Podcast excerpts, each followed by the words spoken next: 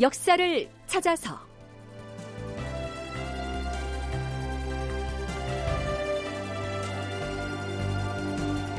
제 704편 척신 윤원영 쫓겨나다.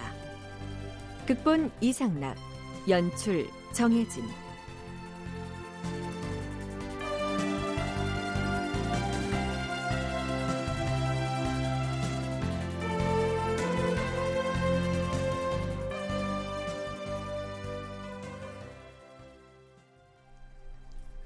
여러분 안녕하십니까? 역사를 찾아서의 김석환입니다. 미니 토크 콘서트 우리가 찾은 역사 이야기 그리고 미니 시리즈 역사를 찾아서 외전 특별판까지 지난 4주 동안 저희 역사를 찾아서의 700회를 맞아서 준비한 여러 가지 특집들과 함께 하셨는데요. 자, 오늘은 드디어 다시 돌아온 조선제 13대 왕 명종의 시대 지난 699회 이야기에 이어서 탐색을 이어가 보도록 하겠습니다.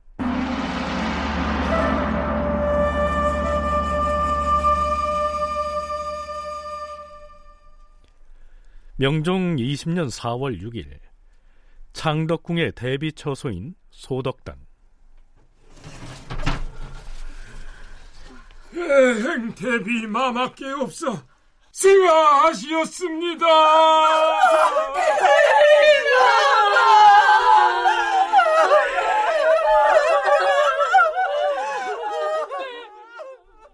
문정왕후가 세상을 떠납니다.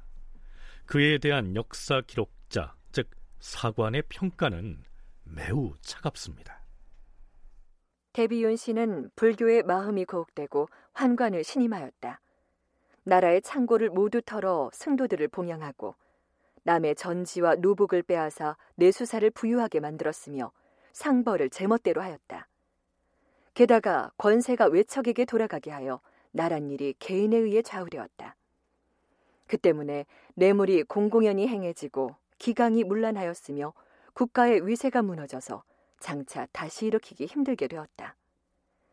다행히 명종 대왕이 대비의 잘못을 깨달아서 장차 그 잘못을 바로잡으려는 뜻이 있었는데 정령을 베푼 지 오래지 않아서 문득 승하하니 아 슬픈 일이다.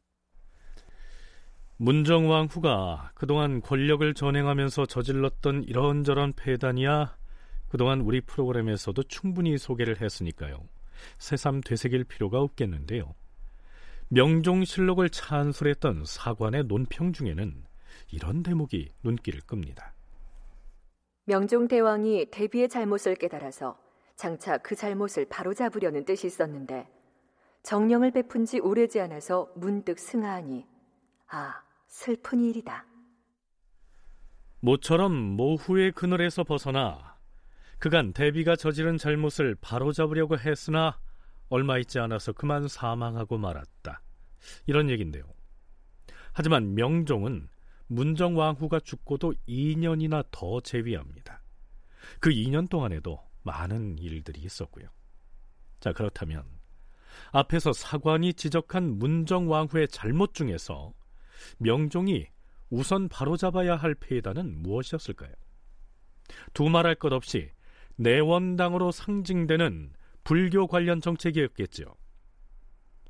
국학진흥원 이정철 연구원의 얘기 먼저 들어보시죠. 문정왕후는 내관들을 아주 잘 움직이고 내수사라고 하는 조직을 움직이고 양종을 이렇게 회복시키고 그다음에 한 400군데 이상의 내원당을 만들고 이게, 이게 다 시스템으로 연결돼 있어요. 근데 이 시스템이 뭐냐면 조선을 움직이는 정규적인 시스템의 또 하나의 정부처럼 움직인 거. 그러니까 조선의 그 내원당 같은 경우에는 각 지방마다 고을마다 행정 조직이 있는 거고 또 중앙에서는 중앙 정부가 있고 경연이 있고 뭐 이런 조직들이 있는데 이거하고 거의 비슷한 기능을 하는 조직들을 또 하나 만들어 버린 거예요. 그러니까 이거는 엄청난 일이죠. 그러니까 국왕을 정점으로 한 행정명령 체계와는 별도로 문정왕후, 내수사, 그리고 전국 각지의 내원당 이렇게 이어지는 또 하나의 조직 체계가 있어서 마치 정부가 둘이 있는 것처럼 기형적인 모습으로 나라가 운영돼 왔는데 이제 문정왕후가 죽었으니까 이것을 바로 잡아야 한다. 이런 얘기입니다. 그렇게 하려면 우선 걸림돌이 되는 인물이 있었죠. 승려 보우였습니다. 전하, 사원부에서 아래옵니다. 보우는 그가 저지른 죄악이 매우 커서 죽이지 아니하면 분노하는 인심을 풀 길이 없사옵니다. 다만 대비께서 승하시어 국상 중이므로 조정의 대소신료들이 참고 물러갔사오나 온 나라의 사람들이 이를 갈며 잠시도 그의 죄를 잊은 적이 없사옵니다. 보는 음탕하고 간악한 도적으로서 그 행동이 방지하고 거리낌이 없사옵니다. 근래에도 죄를 뉘우치지 아니하고 영마를 빼앗아 타고 횡행하기까지 하였사옵니다.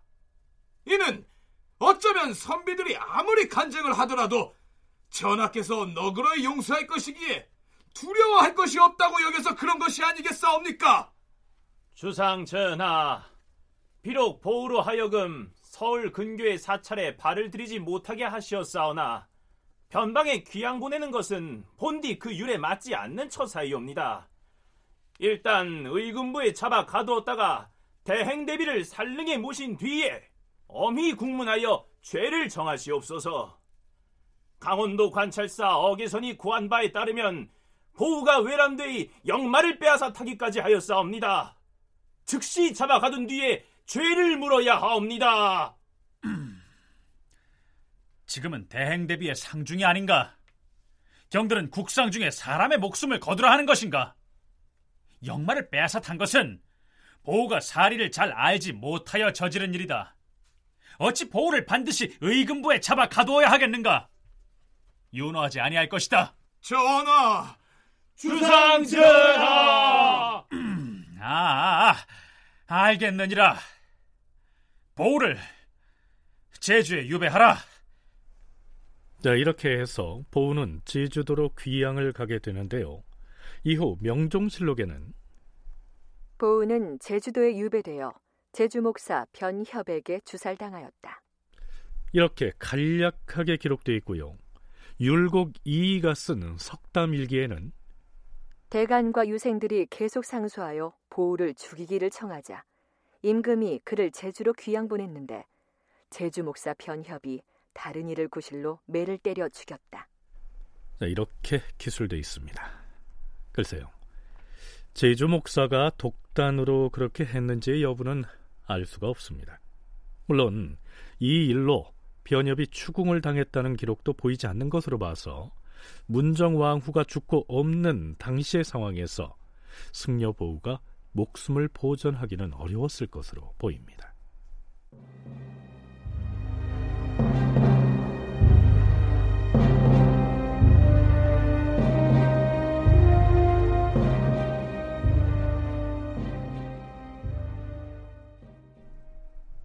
자, 그동안 왕권보다 더 강력한 권력을 움켜쥐고서 정사를 쥐락펴락했던 문정왕후가 결국 사망을 하고 승려 보우도 세상을 떠났으니까요. 그렇다면 이제 조정 권력의 저울추가 어느 쪽으로 기울게 될까요? 우선 국사편찬위원회 김영도 편사연구소의 얘기 들어보시죠. 문정왕후의 사망은 이제 문정왕후를 배경으로 권력 끝단을 잡고 있었던 윤원영이 이제 더 이상 배경이 없어진 상태가 되는 것을 의미하고요. 그 문정왕후가 신하들의 반대를 무릅쓰고 추진했던 불교 정책이나 내수사 강화 이것도 더 이상 이어지지 못하게 되는 것을 의미하고요. 무엇보다도 가장 중요한 것은 문정왕후가 을사사화의 당사자로서 문정왕후가 살아있는 동안에는 살인 세력이 얘기하는 어떤 역사적 정당성을 국왕이 받아들일 수가 없는 상황이었습니다. 근데 문정왕후가 세상을 떠나고 더 이상 그 문정왕후의 입장에 이제 제어되지 않는 상황이 되면서 살인 세력이 추구하는 어떤 정치적인 입장 혹은 역사를 바라보는 관점 이런 것들이 국정에 반영될 수 있는 본격적인 길이 열렸다. 김영도 연구사가 한 얘기의 요점은 첫째, 이제 윤원형의 권력의 끈이 떨어졌다. 둘째, 불교 정책의 변화가 불가피하게 됐다. 셋째, 그동안 움츠리고 있던 살림 세력이 본격적으로 국정에 참여하게 될 것이다. 자, 이렇게 정리할 수 있을 텐데요. 일단 불교 정책이 어떻게 바뀌는지는 나중에 살펴보기로 하고 우선 윤원영 쪽으로 시선을 돌려보죠. 대행 대비가 사망하고 나서 엿새가 지난 명종 20년 4월 12일 부제학 김기영을 비롯한 홍문관 관원들이 영의정 윤원영의 명을 받아 대비의 행장을 지어 가지고 왔다. 네, 참고로 행장은 사람이 죽은 뒤에 그 사람의 평생의 행적을 기록한 글을 말합니다.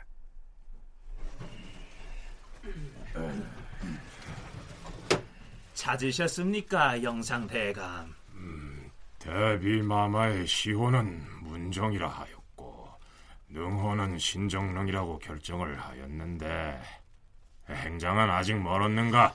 다 지어왔습니다, 영상 대감. 음, 자, 여기.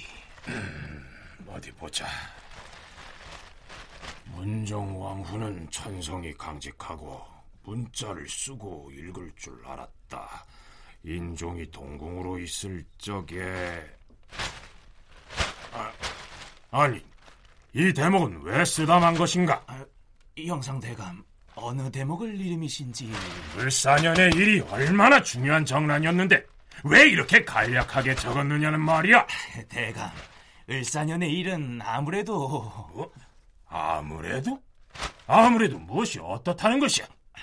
누구 누구가 반란을 획책하였고 대비께서 그 변란을 어떻게 평정하셨는지 상세히 적어야 할 것이 아닌가? 영상 대감, 그것이 아니라 사건의 전말을 세세히 적기는커녕 일부러 간략하게 적은 것 아닌가? 대체 의도가 무엇이야?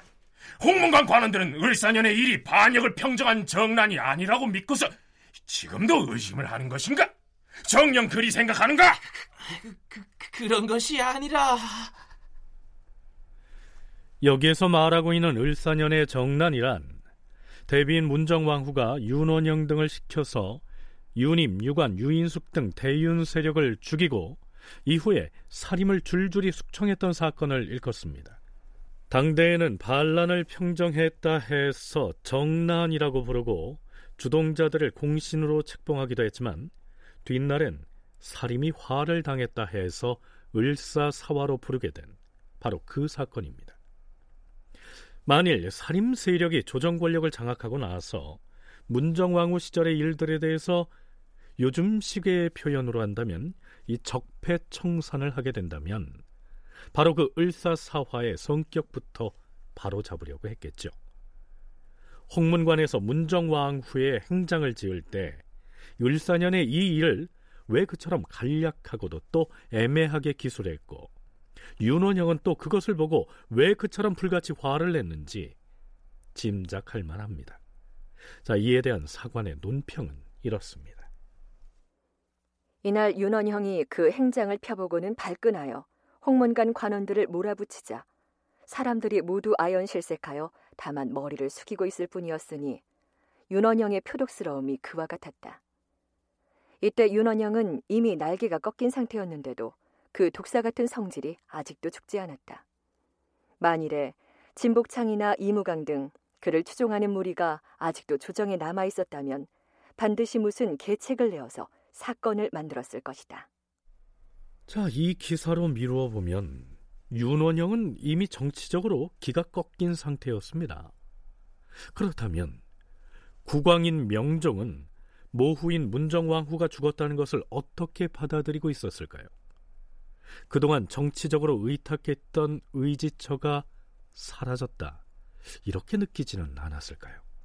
물론 명종으로서는 그 어머니가 돌아가셨다는 것이 자기가 기댈 수 있는 정치적인 자산 하나가 없어졌다고 볼 수도 있지만 문정왕후가 갖고 있던 그런 독특한 특성 때문에 너무나 많은 가능성이 닫혀 있는 측면이 있었습니다. 그래서 오히려 명종이 그러한 제약에서 벗어났다 하는 측면이 더 강하지 않을까 이렇게 생각합니다. 자, 그렇다면 문정왕 후의 제약을 벗어난 명종이 이제부터 정사를 어떻게 꾸려가는지 살펴보기로 하죠.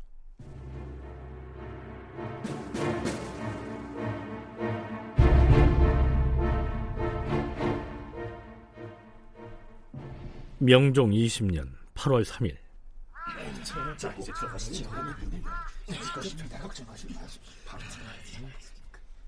사헌부 대사원 이탁과 사관원 대사관 박순을 포함한 양사의 간관들이 모두 다 승정원 문 밖에 몰려와서 웅성거리고 있습니다.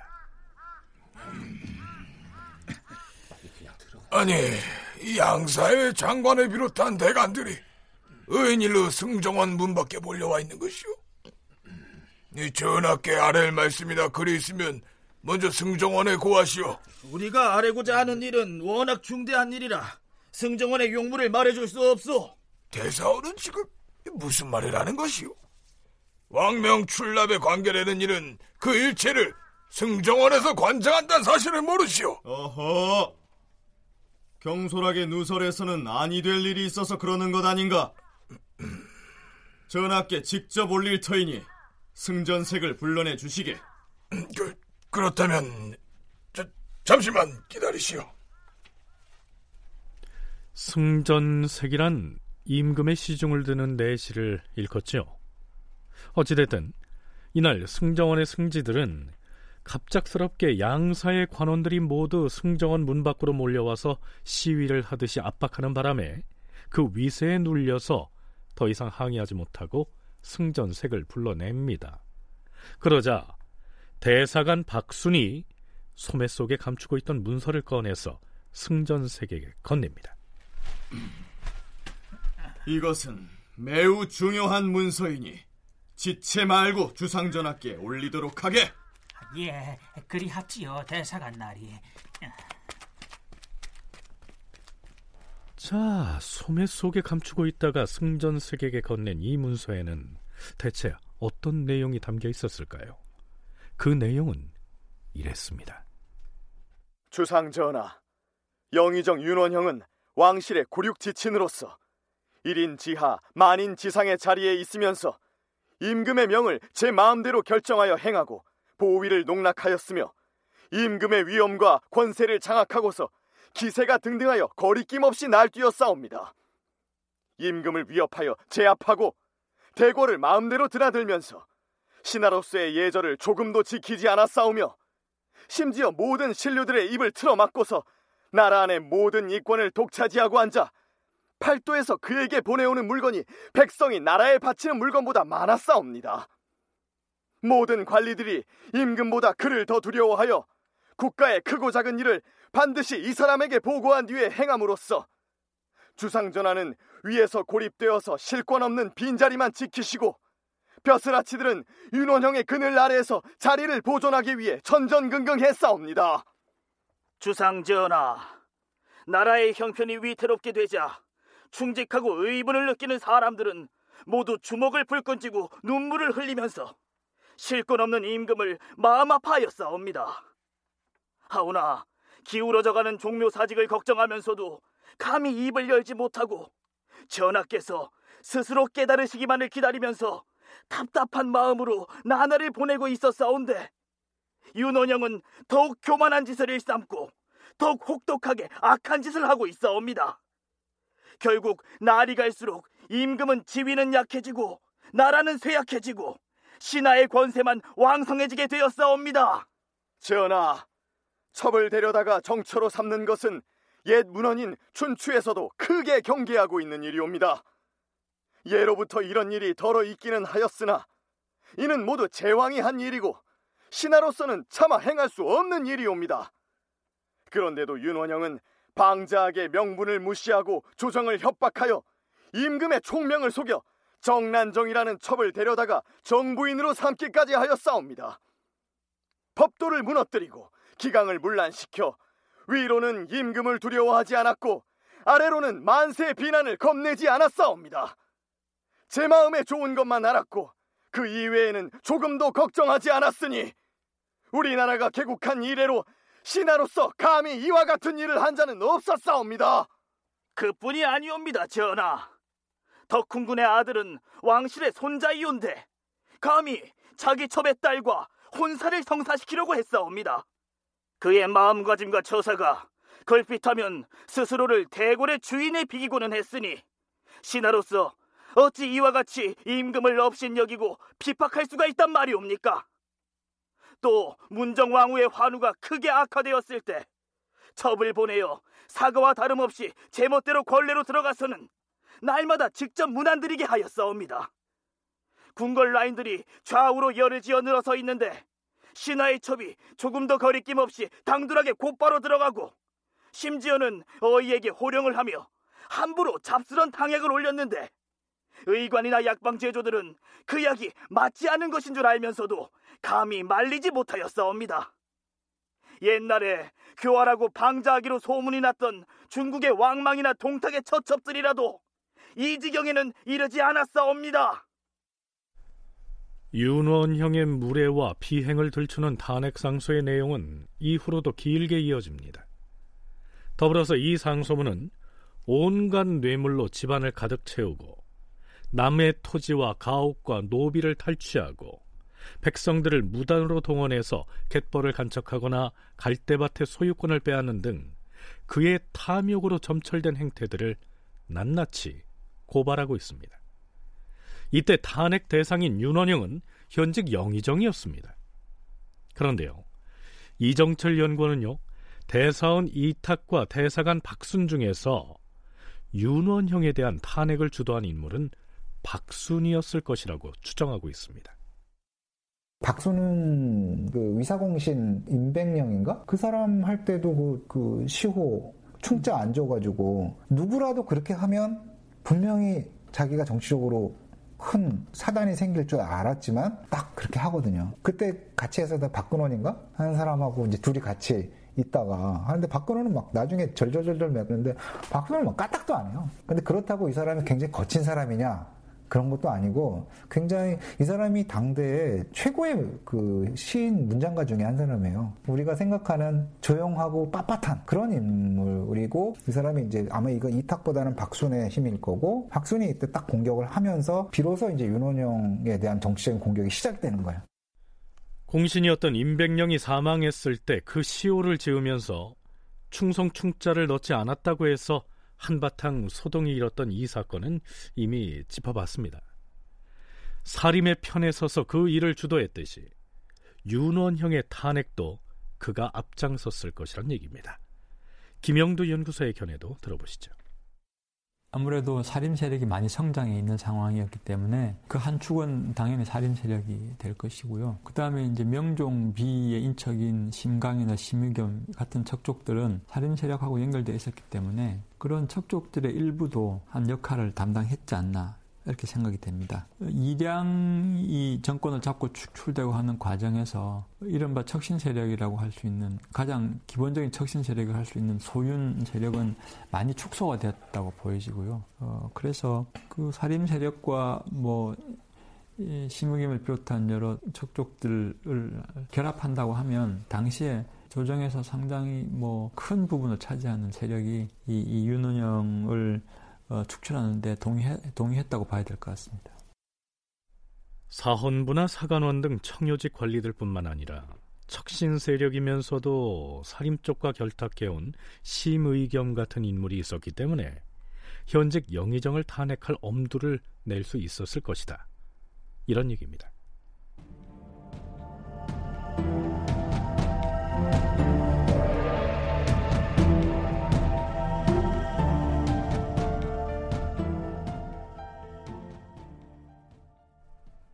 이탁과 박수는 맨 마지막으로 이렇게 주청합니다.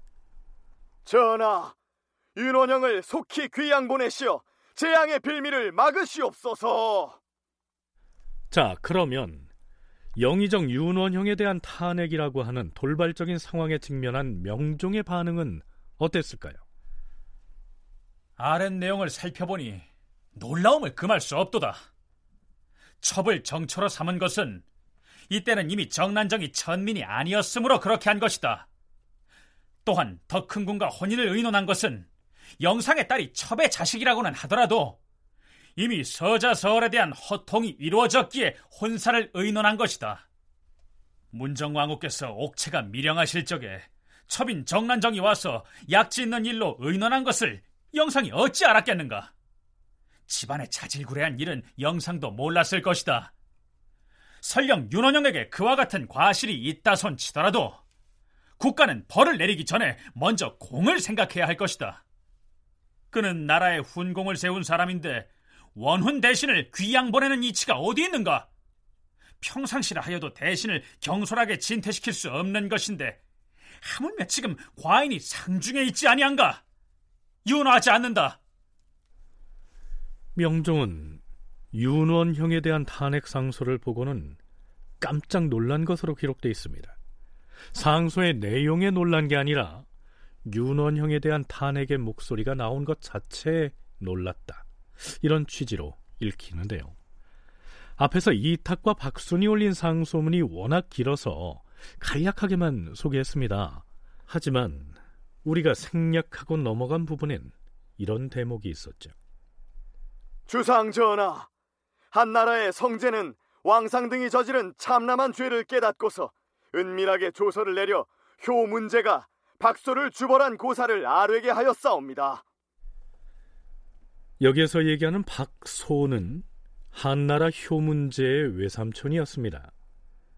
윤원형이 명종의 외삼촌인 것처럼 말이죠. 그럼에도 불구하고 효문제는 박소의 죄를 물어서 그를 죽였습니다. 한 나라의 성제가 왕상의 죄를 묻기 위한 명분으로 삼기 위해서 신하들에게 예전에 효문제가 박소를 죽였던 사례를 자신에게 고하도록 했었다. 대개는 이런 내용이죠. 우리가 까마득한 옛날의 중국 고사를 들먹인 이유가 있습니다. 율곡 이이가 지은 석담일기에도 윤원형에 대한 탄핵 사건의 전말이 소개되어 있습니다. 그 시작은 이렇습니다. 문정왕후가 승하하자 임금이 윤원형을 죽이기로 결심하였으나 조정에서는 의논만 흉흉할 뿐 임금의 뜻을 알지 못했으므로 윤원형을 공격하는 자가 없었다. 임금이 이를 깨닫고서 하루는 경연에 나아가서 자 율곡은 이 시기 청요직 관리로 활동했던 인물이었기 때문에 그의 기록을 믿기로 한다면 명종이 측근 승지들과 이런 의논을 했을 가능성이 있습니다. 아무리 상중이라 하오나 옥체를 보존하시옵소서 전하. 지금이 어디 내 몸 걱정을 할 때인가? 대비께서 승하하시었으니 장차 나라를 어떻게 이끌 것인지 그것이 참으로 걱정이로다. 계책을 세워서 천천히 실행하시옵소서. 이 일은 천천히 할 일이 아니다. 일이라 하심은 영상을 그대로 두고서 어찌 지난날의 폐단을 바로잡을 수 있겠느냐? 전하, 하옵시면 영상 윤원형을 제거하시겠다는. 지금이 대행 대비의 상중인데 사사로이는 외삼촌이 되는 사람을 어찌 과인인들 내치고 싶겠느냐? 그러나 더 지체했다가는 일이 더욱 어려워질 터이고. 전하, 이 일은 전하께서 먼저 나설 일은 아니옵니다. 신하들에게 윤원형을 탄핵하도록 귀띔을 하시는 것이. 생각나는 고사가 있다. 한나라 효 문자가 외삼촌인 박소를 죽인 사례를 아느냐? 알다 뿐이겠사옵니까? 그 고사를 내일 경연에서 언급할 것이다. 그러면 경영관들이 과인의 뜻이 어디 있는지 알아차릴 것 아니겠느냐? 그리 아시옵소서, 전하. 이처럼 명종은 문정왕후의 상중에 이미 윤원영을 제거할 생각을 굳히고서 그 실행 계획을 세웠다는 겁니다. 그렇다면 사림 쪽의 사정은 어땠을까요?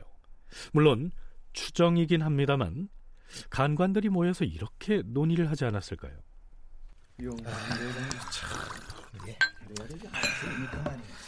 비록 지금이 국상 중이긴 하나 이 문제를 지지부진하게 자꾸 미뤄서는 안 될 것이에요. 그렇지요. 그동안 쌓인 적폐 중의 적폐가 그 사람인데 어찌 그 본보기가 되는 사람을 영상으로 받들면서 장차 사림이 꿈꾸는 세상을 만들 수 있겠습니까? 아, 그거야 모르는 바 아니나. 문제는 주상전하예요. 아, 그거야 그렇지. 하지만 이 전하의 심중을 알 수가 없으니. 전하라고 영상을 그대로 두고 싶겠어? 아유 그래도 외삼촌인데. 자 이랬는데요. 다음날 경연이 열립니다. 그리고 경연에서 명종이 이런 말을 꺼내죠. 박소라는 사람은 한나라 효문제의 외삼촌이었다는데 그가 저지른 죄가 가볍지 않아서 효 문제가 그의 목숨을 거두었다고 들었다. 황제가 외삼촌을 죽인 것은 필시 무슨 사정이 있었을 터인데 경들은 한나라의 효 문제가 박소를 죽인 일이 과연 타당한 일이었는지 그 시비를 논하여 보라. 임금이 경연에서 한나라의 효 문제가 박소를 죽인 데 대하여 시비를 물었으므로 신하들이 비로소 임금의 뜻을 간파하고 이때 경연에 참여하였던 박순이 사원부와 사관원의 간관들과 의논하여 임금에게 윤원영을 멀리 귀양 보내기를 청하였던 것이다. 박순과 이탁이 윤원형에 대한 탄핵 상소를 올리기 전에 이런 일이 있었다는 겁니다. 물론 전적으로 율곡의 석담 기문에 따르자면 그렇다는 겁니다.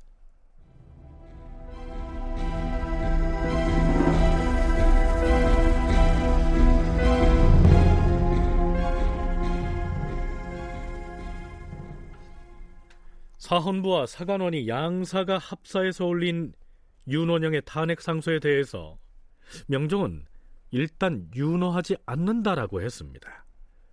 그 직후에 사헌부에서 올린 전하, 사관원 사관 이거라는 자는 윤원형에게 아첨해서 그 세력만 믿고 앞잡이 노릇을 해온 자이옵니다.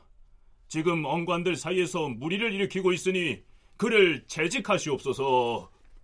이러한 주청에 대해서는 가차없이 아랜대로 하라 이렇게 명합니다. 사간 이거가 누구냐면요. 윤원형의 오촌 진려의 남편입니다. 자, 이쯤 되면 윤원형은 사방에서 자신을 향해 옥죄어오는 압박감을 느끼고도 남았겠죠. 역시 같은 날인 명종 20년 8월 3일 이번엔 홍문관에서도 나섭니다. 주상 전하, 영의정 윤원형은 본래 음흉하고 욕심이 많으며 교활하고 악독한 사람이옵니다. 그는 임금의 외삼촌이라는 그 세력만을 믿고서 자신이 위사공신임을 빙자하여 전하의 권한을 빼앗아 마음대로 휘둘러 싸우며 사방에서 보내오는 뇌물을 모아 재산을 늘리는 미천으로 삼아 싸웁니다. 권세는 임금보다 더하고 그 부유함은 왕실과 같으므로 온 나라 사람들이 윤원영이 있는 것은 나라도 전하가 계신 것은 모를 지경이었사옵니다. 그리하여 전하로 하여금 실권 없는 빈자리만 지키게 한 지가 여러 해가 되었사옵니다. 그럼에도 조정의 대소신료들이 누구를 막론하고 감히 따져묻지 못했던 것은 그의 기세가 왕성했기 때문이옵니다. 그뿐이 아니옵니다, 전하. 윤원영에 대한 대우가 날이 갈수록 융숭해지고 벼슬과 지위가 더욱 높아졌으므로 그는 늙어갈수록 오히려 더욱 드세게 날뛰어서 존엄하신 임금을 협박하여 견제하고 대궐안의 일을 일일이 관여하여 자기가 하고 싶은 대로 조정하였으니 임금을 기만하고 정치를 어지럽힌 죄악은 참으로 낱낱이 셀 수가 없사옵니다. 자고로 관작은 조정의 공기이온데 새로이 관직을 얻은 자들은 대개가 윤원형에게 뇌물을 바친 불이었사옵니다. 또한 형벌은 국가의 떳떳한 법이온데 죄를 지어 옥에 갇혔다 해도 그에게 뇌물을 바치고 형벌을 면한 자가 부지기수였사옵니다. 그가 팔도에서 징수한 물건들이 육로와 바닷길로 끊이지 않고 줄을 이었으며 해변의 옥토는 그가 모두 점유하였고 윤원형에 대한 홍문관의 탄핵 사유 역시 앞서 올린 사헌부와 사관원의 그것과 크게 다르지 않습니다. 문제는 이 언론 3사의 목소리가 형식상으로는 윤원영의 비행과 비리와 권력 전횡을 질타하고 있지만 다른 한편으론 임금인 명종 자신을 향하기도 했다는 것이죠. 윤원형이 국왕을 협박하는 바람에 실권을 잃은 임금은 그저 자리만 지키는 허수아비에 불과했다. 이런 취지의 구절들이 탄핵 상소문 여기저기에 나타나 있는 겁니다. 명종으로서야 모욕감을 느낄 만도 했겠지만 뭐 그것이 실상이었으니 달리 할 말이 없었겠죠. 과인이 요즘에 심혈이 자꾸만 높아져서 약을 썼는데도 좀처럼 낫지를 않는다. 그래서 몸이 편치 못한 중에 오늘 양사에서 아는 것을 보고 마음속으로 크게 놀랐는데 이번에 또 홍문관 관원들의 차자를 접하니 기운이 더욱 편치 않도다.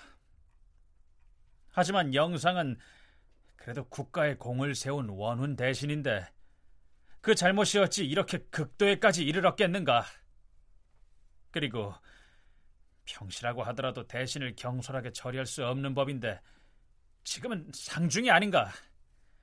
상중에 대신을 탄핵하는 것은 과인이 생각하기에 그 시기가 적절하지 않은 듯 싶다. 귀양 보낼 수 없으므로 윤호하지 않는다. 자, 3사의 탄핵 공세에 대한 명정의 답변 중에서 지금은 상중이라 그 시기가 적절치 않다라고 말한 대목이 눈에 띕니다. 명종 역시 윤원형에 대한 탄핵을 기정사실화하고 있다는 얘기가 되겠죠. 다음 날인 8월 9일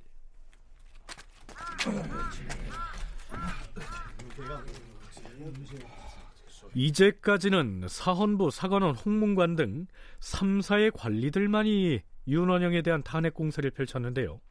이날은 좌의정 심통원과 우의정 이명이 의정부 당상관들 및 육조의 판서들을 모두 거느리고 와서 아뢰게 됩니다. 참고로 여기에 나오는 위복이라고 하는 말은요, 벌을 주고 상을 내리는 국왕의 고유한 권력을 말합니다. 주상전하, 윤원영은 그동안 임금의 권한인 위복을 제멋대로 휘둘러서 나라의 형편이 이미 구제할 수 없는 지경에 이르게 하였으니 탄핵의 공론이 일어나지 아니할 수 없사옵니다. 예로부터 신하가 이와 같이 하면 나라를 패망시키지 않은 자가 없었사옵니다. 이미 삼사의 신하들이 여러 날을 두고 번갈아가며 상소를 하였는데도 아직까지 윤허를 얻지 못하여 사기가 꺾이고 공론이 막혔으니 어찌 한심스러운 일이 아니라 할 수 있겠사옵니까? 나라를 다스리는 데 있어서 공론을 따르지 아니하신다면 임금으로서 어떻게 국가를 유지할 수 있겠사옵니까? 속히 공론을 따르시어 국가의 명맥을 부지하도록 하시옵소서.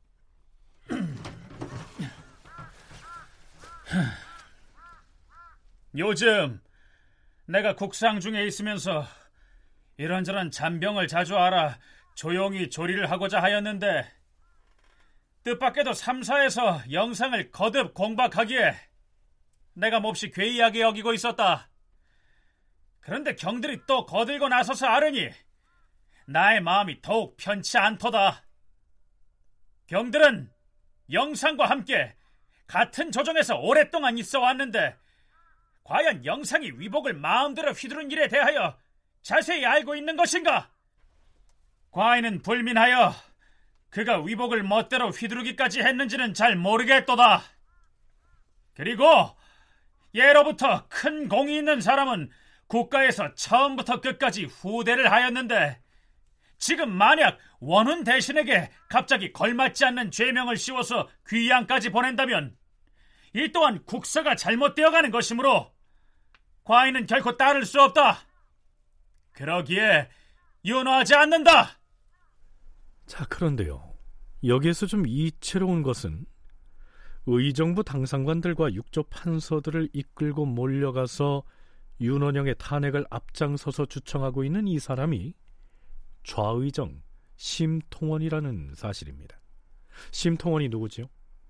그 역시 척신으로서 윤원영과 결탁해서 온갖 비리와 전횡을 일삼던 바로 그 인물입니다. 아마도 조정 여론에 떠밀려서 하는 수 없이 앞장섰을 텐데요. 명종 역시 그런 앞뒤 사정을 아는지라 윤원영이 위복을 멋대로 휘둘렀다 했는데 그대들도 조정에서 오랫동안 윤원영과 어울려서 정사를 좌지우지하지 않았는가? 이런 취지로 쓴소리를 날린 겁니다. 그런데 이후로도 상소가 끊이질 않자 명종은 일단 윤원형을 영의정의 자리에서 내려오게 하는 선에서 이 탄핵의 목소리를 무마하려고 합니다.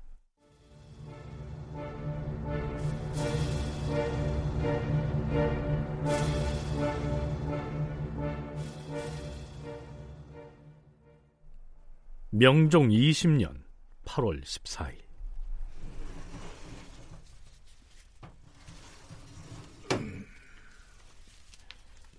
전하, 대사원 이탁과 대사관 박순이 승정원에 들러서 봉서 한 통을 전하께 올리라 하였사옵니다. 아니, 양사의 장관들이 또 무슨 일로... 보나마나 이번에도 영상을 탄핵하는 상소를 가지고 온 것이 아닌가? 아마도 그런 듯하옵니다. 가져와 보라.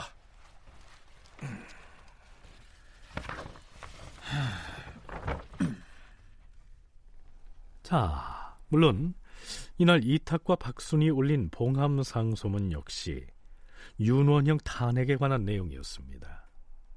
그런데요, 이 상소문은 그동안 윤원형이 저지른 것으로 알려진 모든 비리와 비행과 권력 남용의 사례를 한데 모아놓은 가히 종합보고서라고 할 만했습니다. 그들은 이 탄핵 상소에서 윤원형의 죄악을 26개의 조목으로 분류해서 낱낱이 고발하고 있습니다.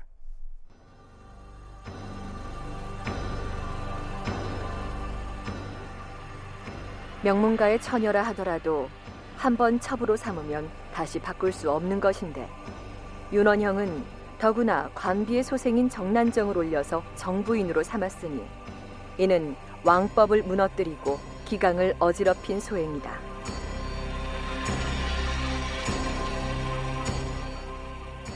더큰군 이초의 아들은 중종 대왕의 손자이고 벼슬이 정이품인데 측실의 소생을 존귀한 사람과 혼인시키려고 도모했으니 이는 임금을 의식하지 않는 행위로서 용서할 수 없다.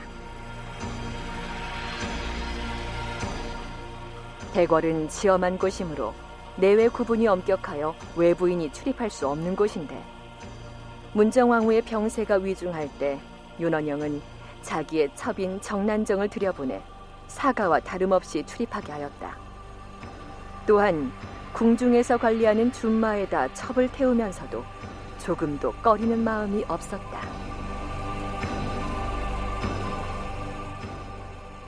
하늘 높이 치솟은 화려한 저택을 10여 채씩이나 짓고 부정하게 들어온 보화로 그 속을 가득 채웠으며 가혹하게 걷어들인 재물이 밖에까지 넘치는데도 끊임없이 집을 지어서 토목 공사를 벌였다.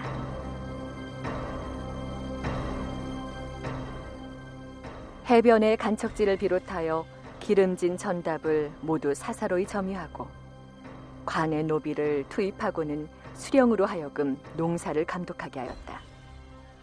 지방 관아의 창고에 저축해 놓은 곡식의 절반은 일꾼들 밥해 먹이는 데 쓰였고 농부들을 징발하여 모두 자신이 경작하는 농장의 종으로 부렸으니 사방에서 백성의 원성이 자자하였다.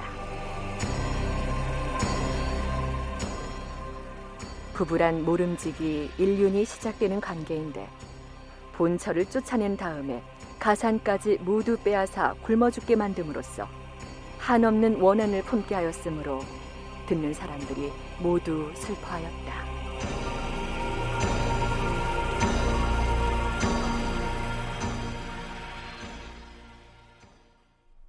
네, 26개 항목을 모두 소개할 수는 없으므로 그중 일부만 소개해 드리는 것으로 가름하겠습니다.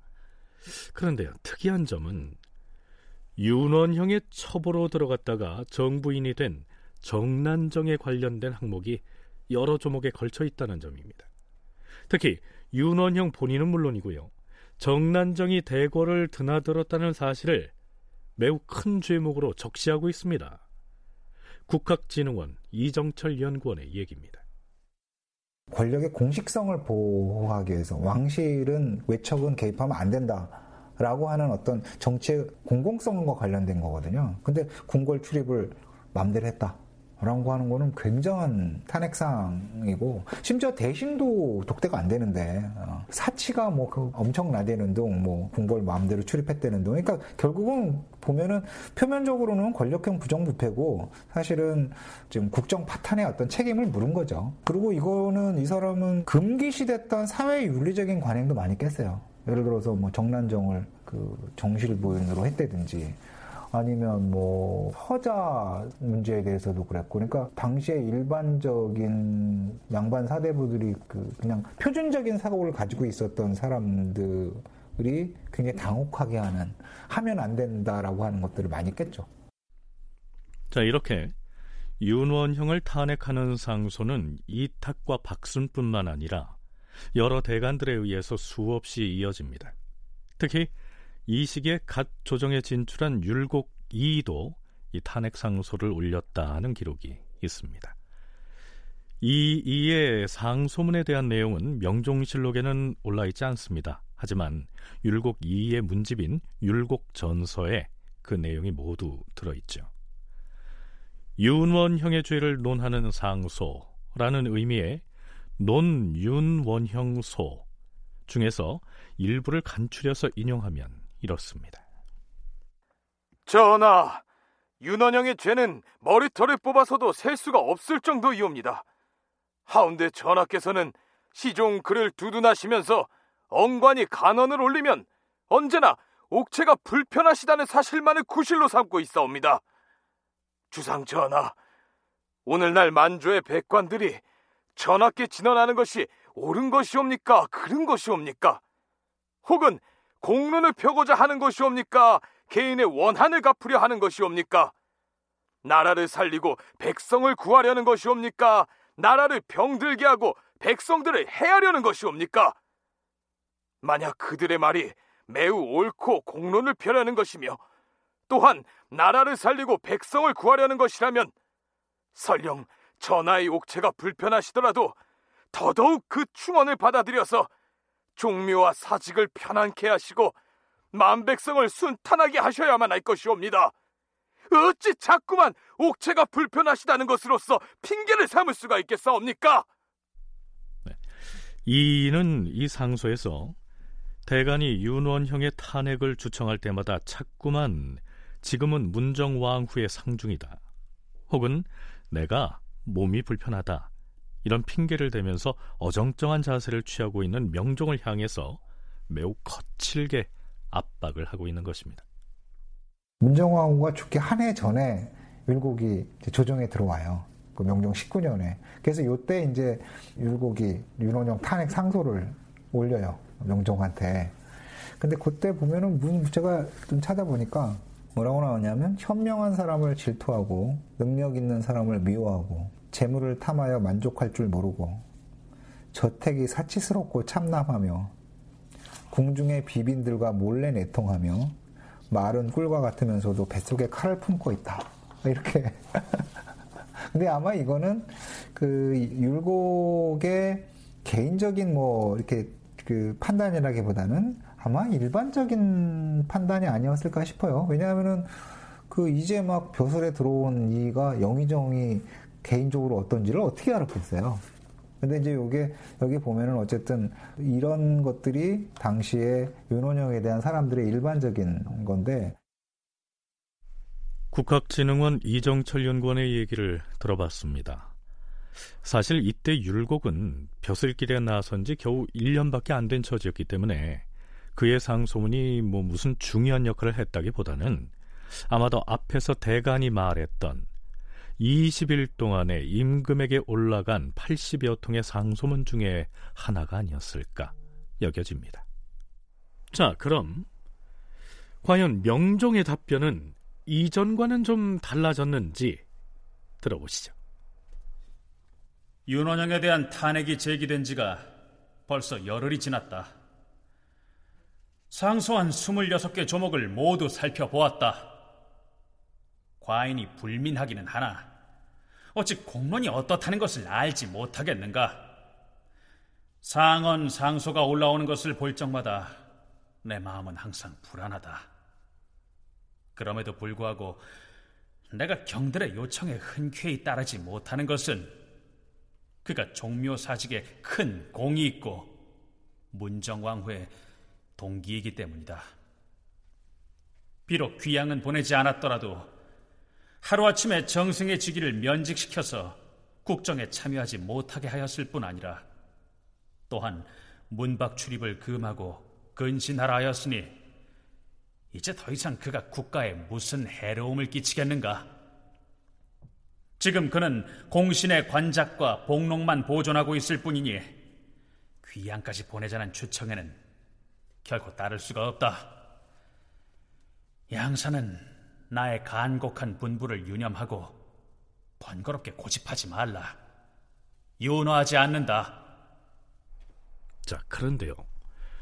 국사편찬위원회 김영도 편사연구사는 그동안 숱하게 올라온 탄핵 상소문 등의 내용을 볼 때 윤원영의 죄상을 제대로 담아내지 못했고 부수적인 것들만 나열하고 있다고 평가합니다.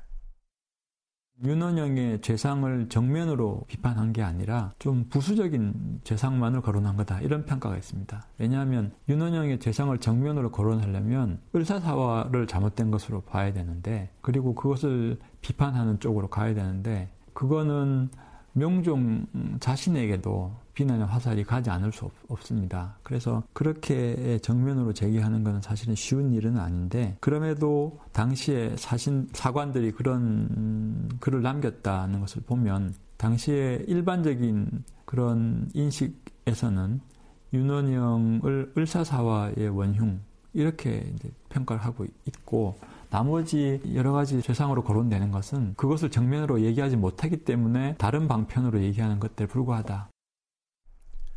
이 시기에 비록 척신 세력이 쇠퇴하고 살림 세력이 힘을 얻어가고 있었기는 했지만 을사사화를 잘못된 것으로 규정하고 윤원영을 사화의 원흉으로 정면 비판하지 못하고 있는 것은 아직 신진 사류들이 그럴 만한 힘을 갖고 있지 못했기 때문이란 분석입니다.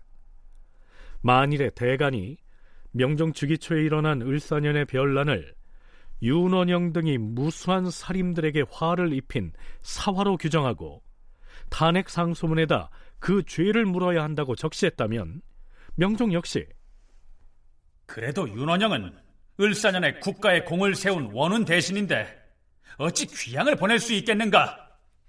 이렇게 얘기할 명분이 없어져 버렸을 텐데 말이죠. 드디어 명종 20년 8월 27일 새로 임명된 영의정 이준경 등이 백관을 거느리고 나아가서 윤원영을 귀양 보내라고 두 번 아뢰니 임금이 답하였다. 윤원영의 관작을 삭탈하고 방귀전리 시키도록 하라. 방귀전리 벼슬자리에서 내쳐져 고향으로 내쫓는 것을 의미합니다. 다큐멘터리 역사를 찾아서 다음 주 이 시간에 계속하겠습니다.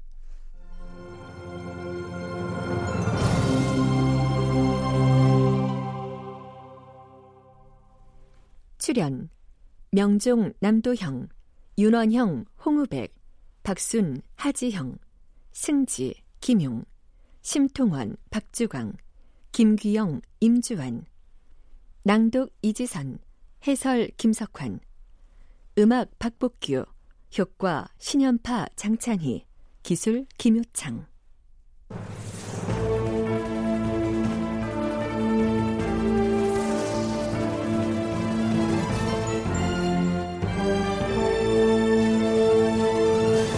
다큐멘터리 역사를 찾아서 제 704편 척신 윤원영 쫓겨나다 이상락 극본 정혜진 연출로 보내드렸습니다.